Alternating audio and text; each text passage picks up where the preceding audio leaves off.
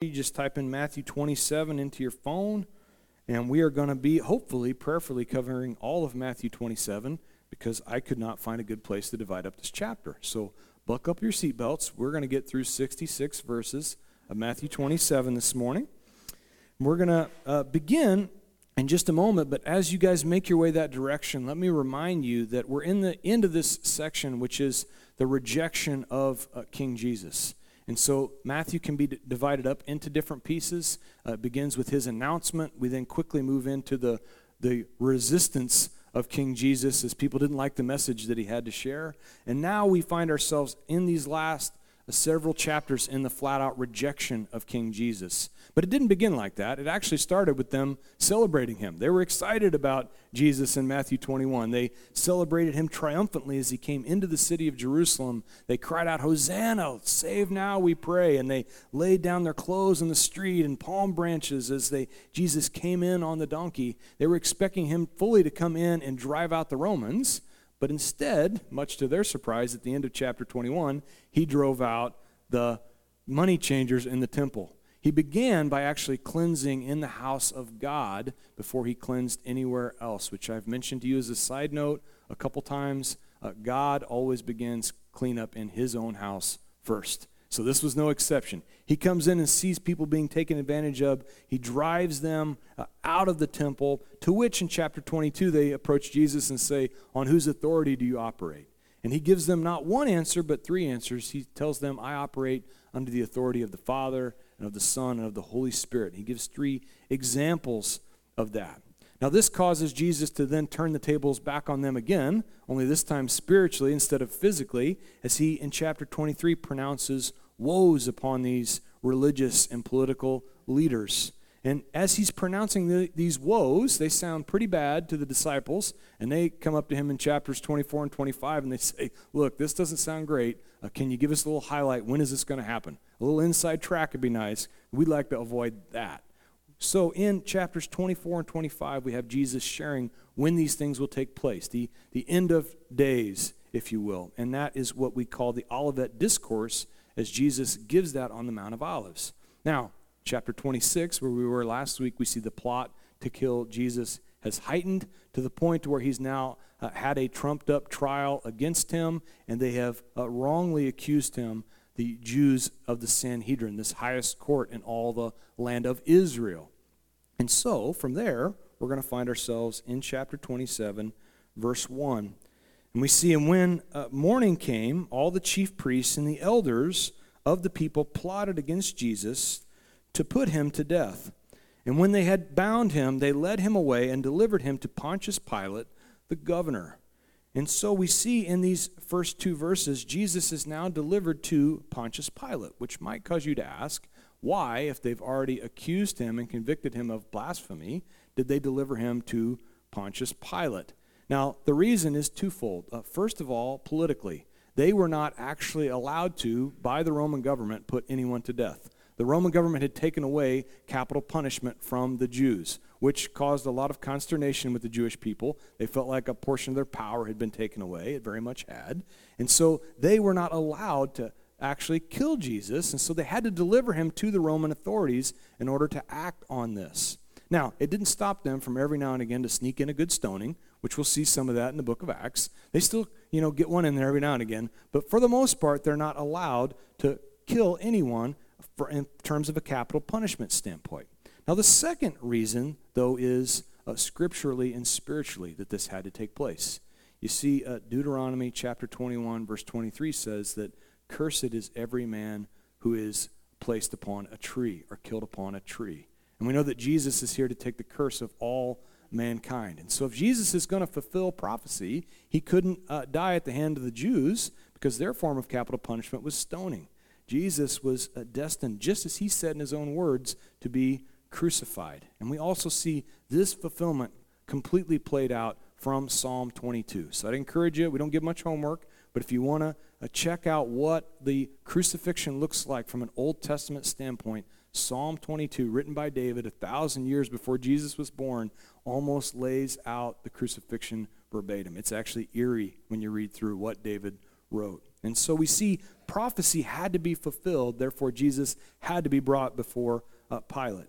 Now, then, we're going to move to verse 3, and we're going to look at a little bit of a parenthetical section back to the life of Judas. So, we're going to leave Jesus there appearing before Pontius Pilate. We're now going to go to Judas, who has just betrayed Jesus. In verse 3, and then Judas, his betrayer, seeing that he had been condemned, was remorseful and brought back 30 the 30 pieces of silver to the chief priests and elders, saying, I have sinned by betraying innocent blood. And they said, What is that to us? You see to it. And so Judas, filled with remorse over what he had done to Jesus, he looked at the situation and he was uh, heartbroken over what he had done.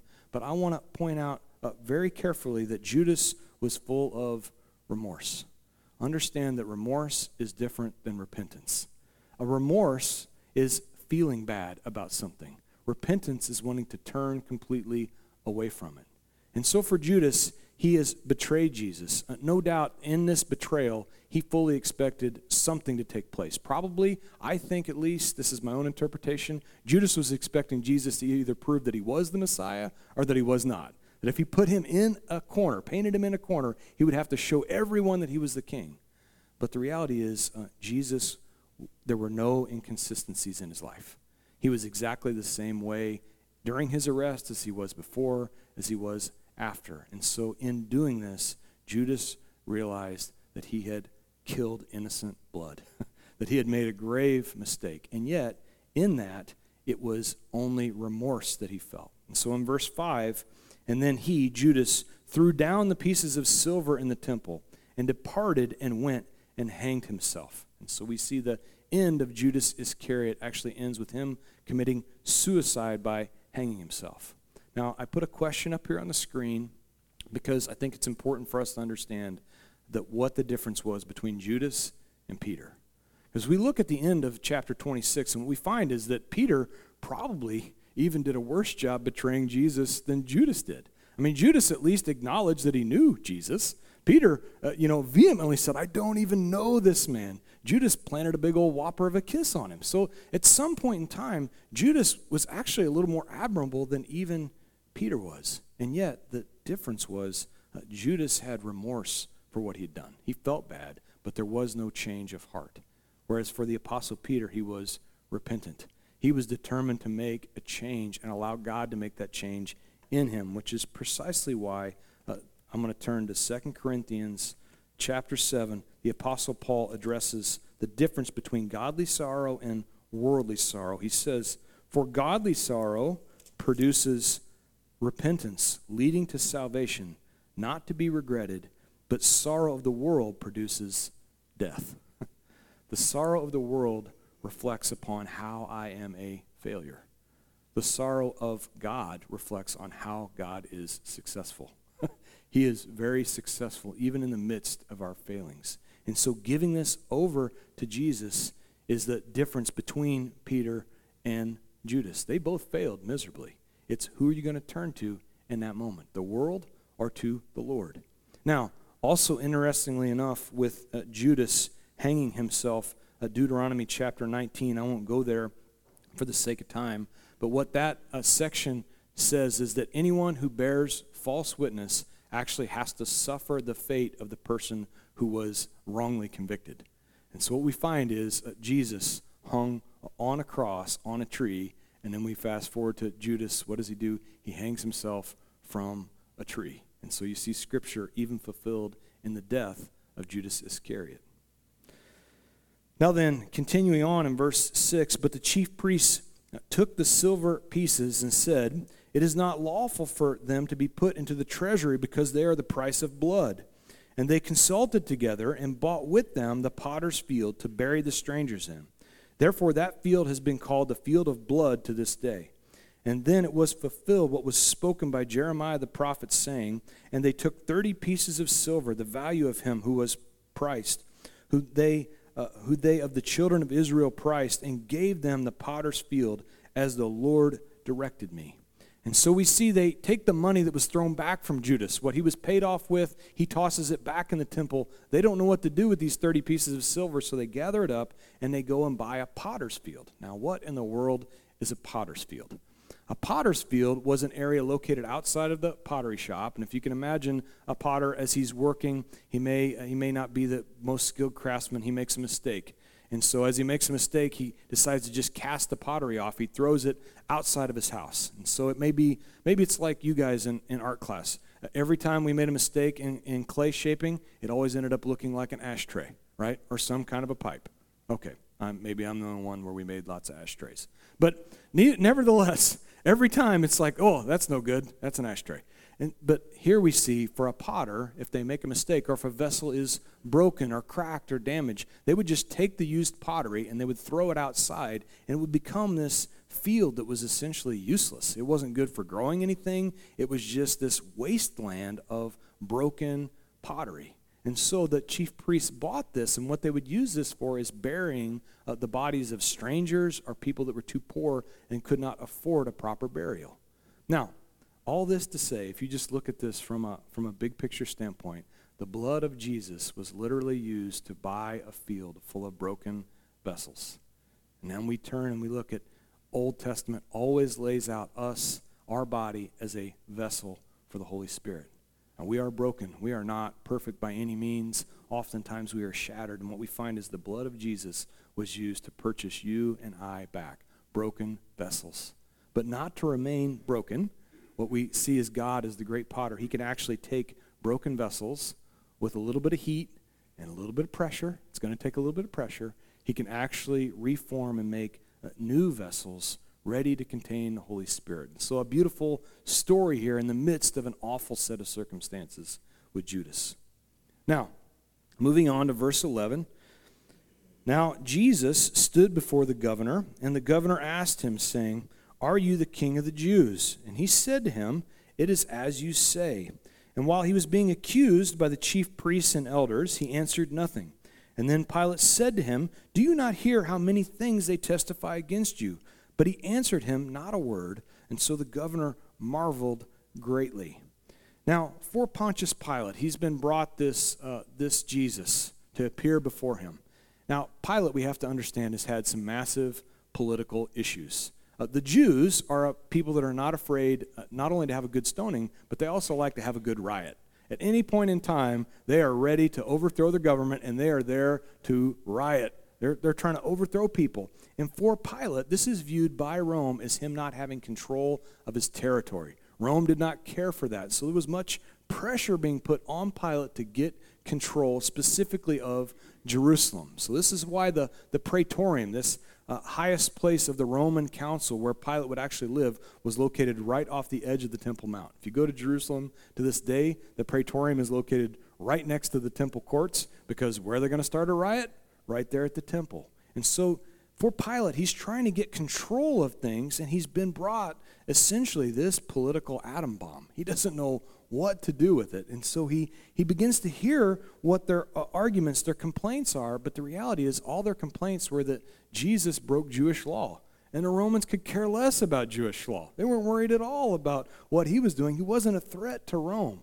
And so he listens to these accusations being made, and yet Jesus does not make any kind of rebuttal whatsoever against himself, and at the same time perfectly fulfilling prophecy. Isaiah chapter 53, verse 7, written 700 years before uh, Jesus, says this He was oppressed, he was afflicted, and yet he opened not his mouth.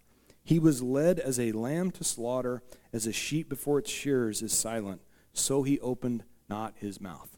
Jesus was fulfilling prophecy even by not speaking there as the accusations were being made. And he could do this because he knew no man was going to defend him. No man was going to come to his aid, but he also knew fully, good and well, that his God would.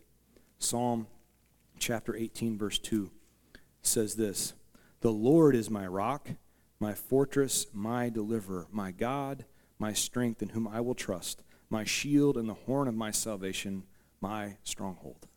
This is what the Lord Jesus could rely upon, that his Father would be there at his side. It's the same thing, by the way, that you and I have in terms of defense when people come at us with wild accusations. Have you ever noticed if you try to defend yourself against accusations, what happens? It's more accusations, more argument, more pain, more problems. And so this is precisely what Jesus was actually squelching as he did not say a thing and he simply just trusted in the Father to do the answering for him.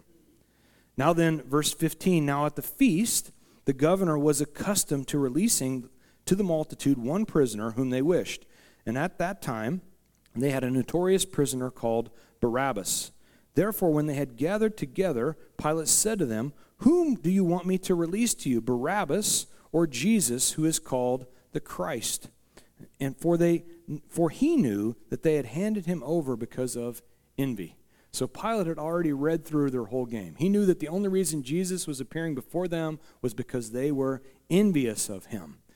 But he also knows, again, he's got a political issue on his hand. And so he has this brilliant idea. I always release a prisoner right before the Passover feast, so I'll bring up the notorious Barabbas. This guy was a murderer, a deceiver, a thief. Surely to goodness, they're going to pick Jesus, this innocent man. I'll be able to release him and uh, continue to keep Barabbas uh, under uh, arrest. And so, this is his thought process at this time.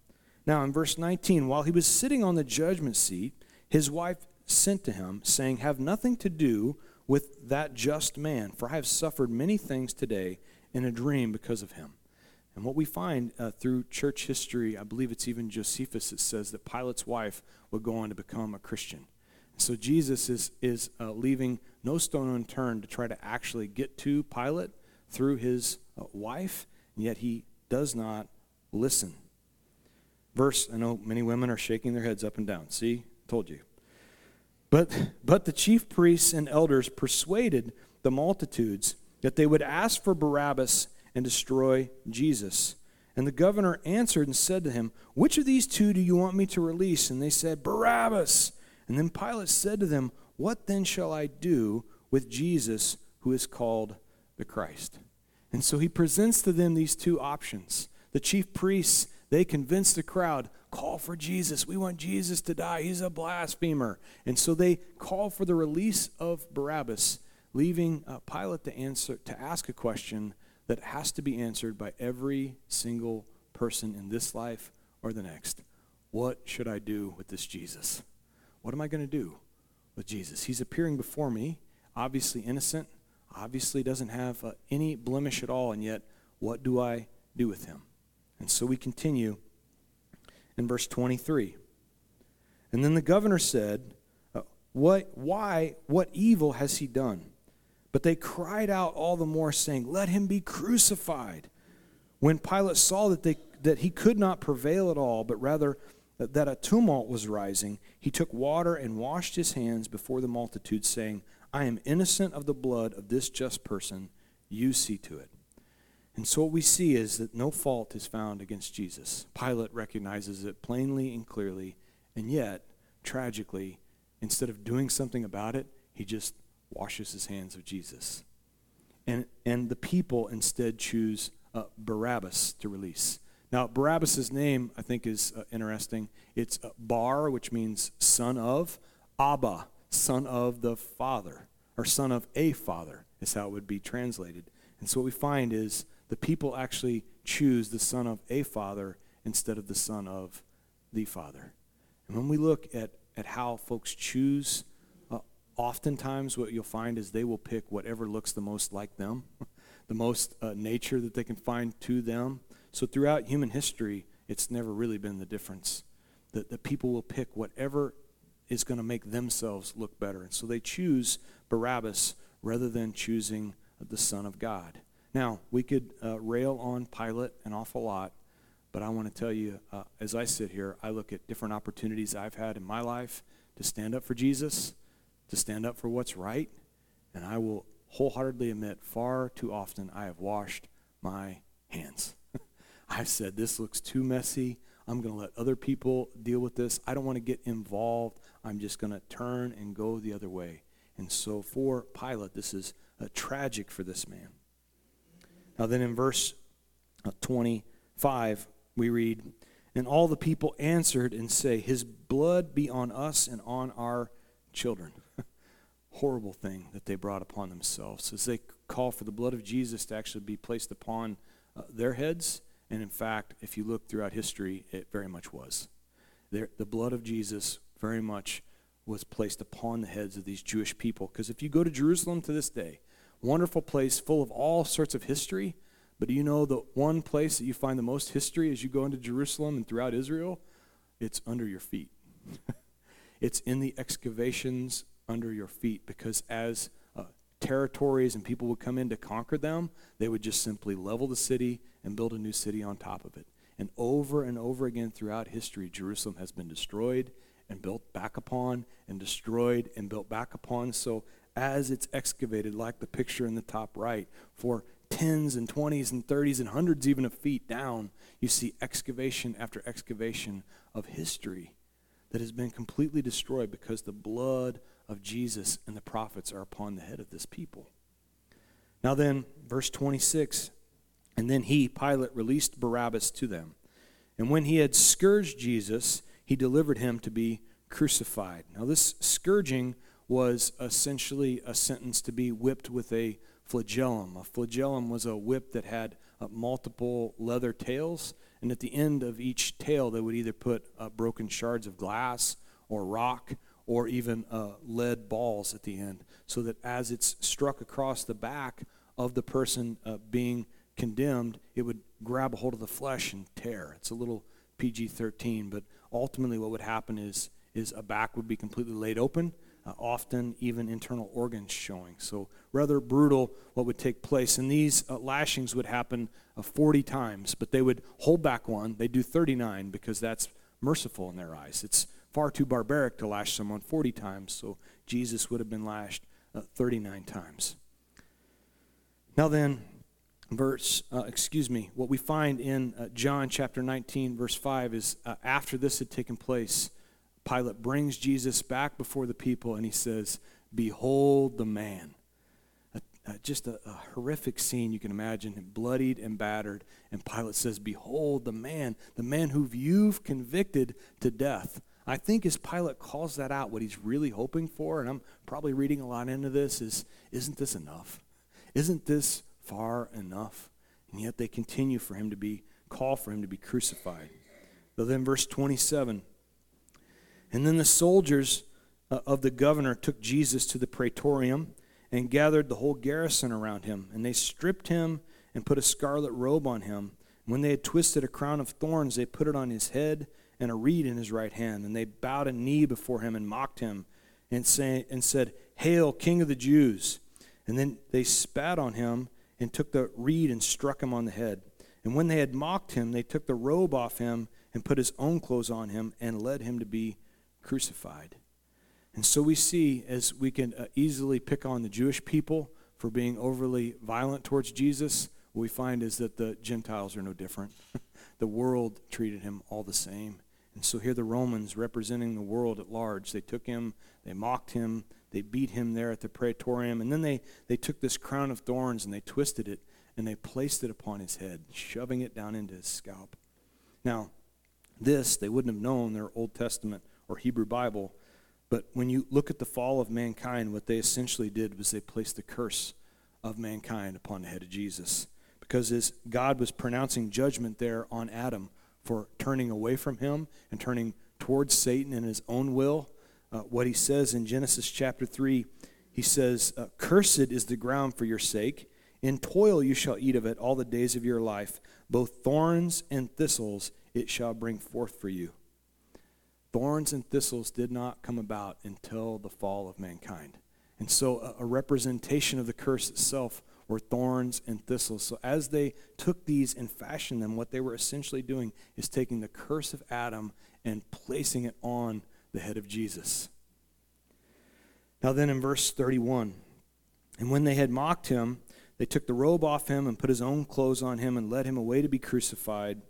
Now, as they came out, they found a man of Cyrene, Simon by name, and him they compelled to bear the cross. And so, as they led Jesus away off to be crucified, they come across this gentleman named uh, Simon of Cyrene. Now, Cyrene is an area of uh, northern Africa. Simon, no doubt, was a, a Jewish man was coming back for the Passover feast. And as he's coming back, he just so happened to run into Jesus. He happened to just cross paths with him.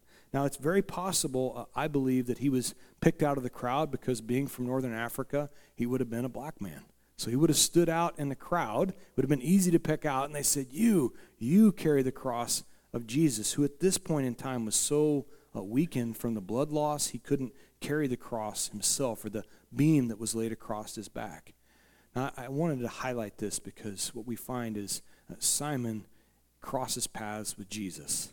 And if you go on through your New Testament, uh, Simon the Cyrene had two sons that are mentioned, one named Rufus and one named Alexander. They show up in Romans and in Acts. And what I love about this is as Simon came in contact with Jesus, no doubt he shared that with his family. I want to encourage uh, dads right now specifically, but we'll, we'll paint with a broader brush, both moms and dads.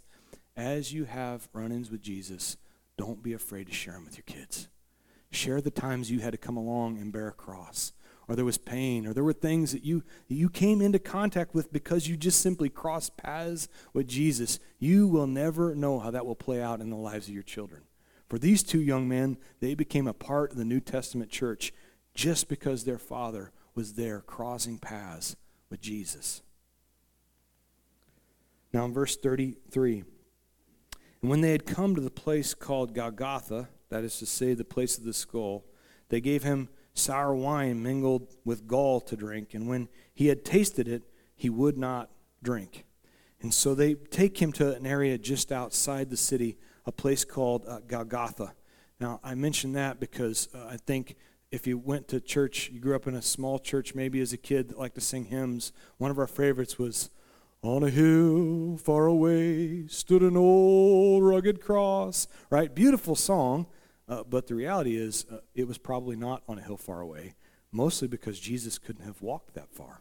But the other reason is because the Romans loved to crucify people right outside the city walls right alongside a main road so that anyone coming into Jerusalem would see just what it looked like to mess with the Roman government. You can imagine uh, what it would do to you when you saw people literally hanging on a cross as you came in to the city.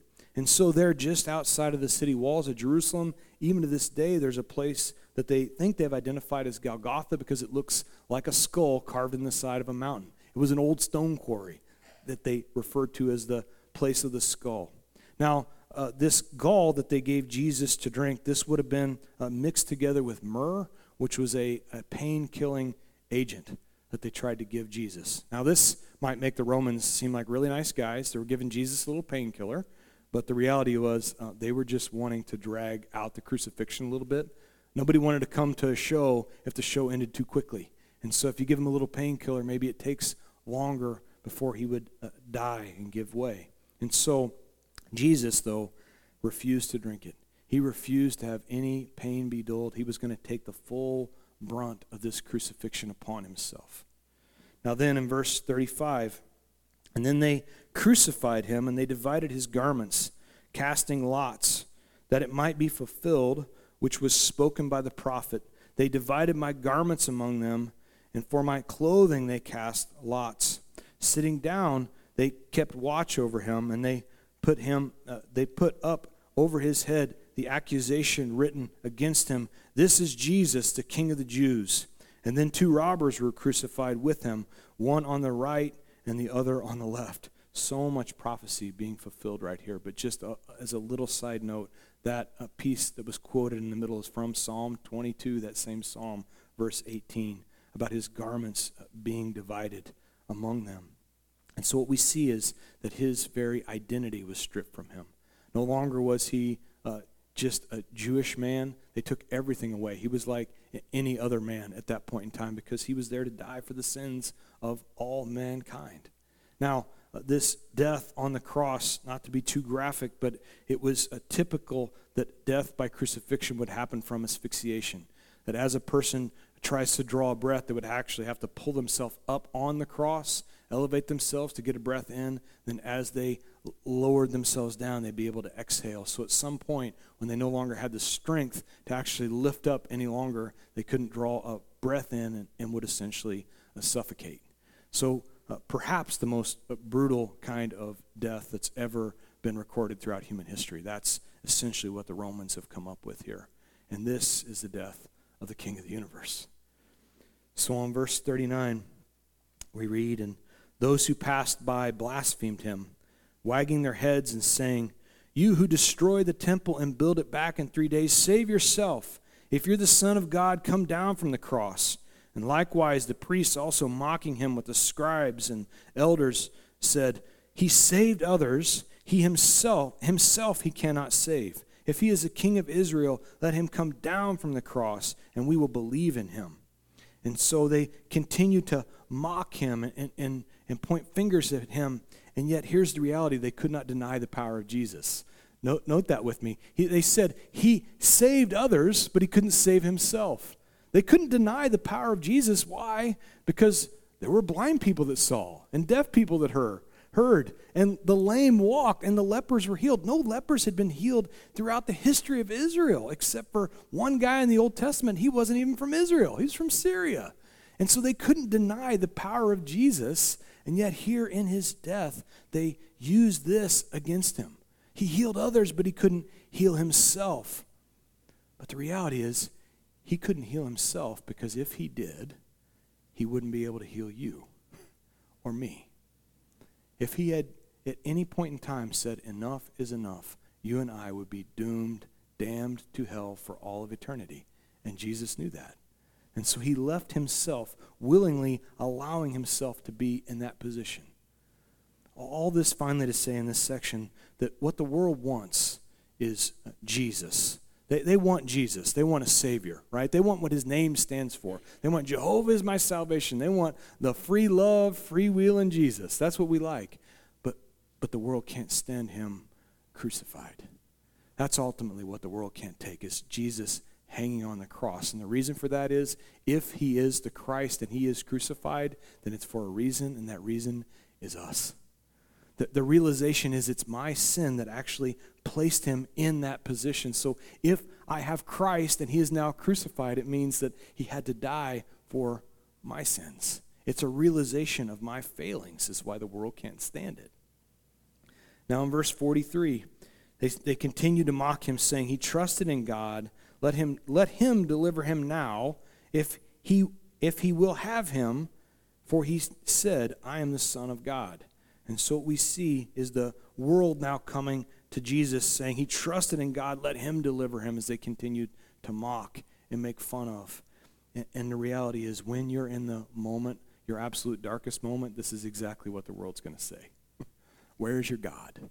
Where's your Savior now? I mean, you're in the middle of the storm. You still trust in God? You still believe in God? Surely He'll come to your defense. Because all the world sees is Friday. The world has no idea Sunday's on the horizon. The world doesn't know that Sunday is about to take place. And that's a, a stark reminder for you and I that when we're in the middle of it and we're hearing all the laughing and the mocking and the jeering, to remember Sunday's on its way. Now, then, verse 44 even the robbers who were uh, crucified with him reviled him with the same thing. And now, from the sixth hour until the ninth hour, there was darkness all over the land. That word uh, land is the same word in Greek that we get for uh, geography. What, what it, that tells me is that there was a darkness that was cast over the entire world. This wasn't a localized darkness. This was a entire world as the light of the world is being snuffed out of the world, the world goes dark for a period of 3 hours. Which I also find fascinating that uh, during the first Passover, the plague that took place directly before the Passover, where the, the firstborn of all the households were killed unless they had the blood of the lamb, that plague was darkness. For three days, the land of Egypt had darkness on the land. And we see here Jesus, the perfect Passover lamb, right directly before his death, a three hour window of complete and total darkness in verse 46. And then about the ninth hour, this is important because the ninth hour was the time of the evening sacrifices in Israel. At 3 o'clock in the afternoon, they would sacrifice their evening sacrifice. At the ninth hour, Jesus cried out with a loud voice, saying, Eli, Eli, Lama Sabachthani. And that is translated, My God, my God, why have you forsaken me? And so we see, if you go back to Psalm 22, which I've already referred to, Psalm 22, verse 1 begins with David writing, My God, my God, why have you forsaken me? And so revelation to the scripture is opened up in people's minds as Jesus cries out. But notice with me also, this is the only time that Jesus ever refers to his Father as God. Every other reference, when he's speaking to him, he says, Father, until right here. As the Father literally has to turn his back upon the Son because he cannot bear to look at the sin that has been placed Uh, not only upon Jesus. I think it's important to note what Paul says in 2 Corinthians chapter 5 is that he who knew no sin became sin for us. He didn't just take our sin, he actually became our sin. The embodiment of sin was placed upon him. And so this is what he did in order that it might be removed for all of eternity. Now, verse 47 And some of those who stood uh, there when, he had, when they had heard that said, This man is calling for Elijah. And immediately one of them ran and took a sponge and filled it with sour wine and put it on a reed and offered it to him to drink. And the rest said, Let him alone. Let us see if Elijah will come and save him. And Jesus cried out again with a loud voice and yielded up his spirit. Jesus yielded up his spirit. No Roman took his life. No Jew took his life. Jesus made the decision when it was time for it to be finished. John chapter 10, verse 18, what Jesus says is, No one takes it from me, speaking of his life, but I lay it down of myself. I have the power to lay it down, I have the power to take it again. This command I have received from my Father. And so Jesus makes the decision that it's enough. And the words that John said that he mentions at the end as he draws his last breath was tetelestai, which is translated paid in full. The debt was completely and wholly paid in that moment. He had done what he came to do, he accomplished the act. And so in verse 51, then behold, the veil of the temple was torn in two from top to bottom, and the earth quaked, and the rocks were split and the graves were opened, and many bodies of the saints who had fallen asleep were raised. And coming out of the graves after his resurrection, they went into the holy city and appeared to many. And so, as Jesus takes his last breath, the veil in the temple is torn, not from bottom to top, which is how man would have to tear it, but from top to bottom, as if done supernaturally. The veil in the temple is torn the earth quakes, which I think is interesting because as Moses gives the law in Exodus 19, what happens there at Mount Sinai is the earth quaked as the law is given. And as Jesus draws his last breath, the fulfillment of the law, the earth quakes again. And then finally, we see that the graves were even opened up, meaning as the ground shook, the, the lid on the graves literally popped open. But notice with me, um, no one rose from the grave until verse 53 after his resurrection. After his resurrection, then the bodies in these graves actually came out. You talk about some kind of creepy time to be in Jerusalem. You got dead dudes just walking around. So, but the important thing to note there is Jesus is the first fruits of the resurrection. And so there we see the bodies cannot rise until Jesus rises first. In verse 54, and so when the centurion and those with him who were guarding Jesus saw the earthquake and the things that had happened, they feared greatly, saying, Truly, this was the Son of God. I love this that here's a centurion, a Roman soldier, a Gentile. He doesn't know his Old Testament, he'd never studied the Bible, he'd never sat through Sunday school or any kind of church. He probably never worshiped at all, ever. And yet, in looking at what he was able to see with his own eyes and the feeling he had, he could only come to the conclusion that truly this is the Son of God. I think lots of times we make coming to know Jesus entirely too difficult. When the reality is, all we have to point people to is look around. look around. God is literally everywhere. This is precisely what this Roman soldier came to the conclusion of.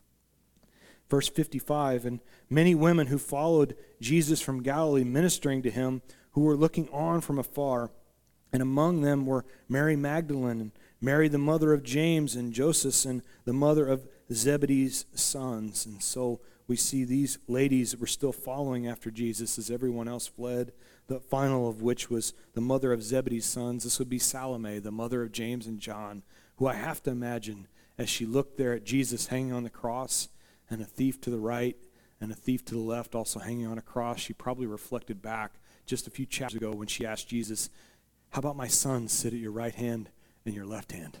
And Jesus said, You don't even know what cup you're asking these young men to drink from. She truly, probably, finally, for the first time, got it. You're right, Jesus. I did not understand. Now, then in verse 57, now when evening had come, there was a rich man from Arimathea named Joseph, who had himself also become a disciple of Jesus.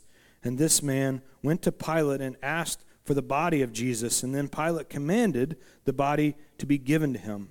And when Joseph had taken the body, he wrapped it in a, a clean linen cloth and laid it in his new tomb, which he had hewn out of the rock.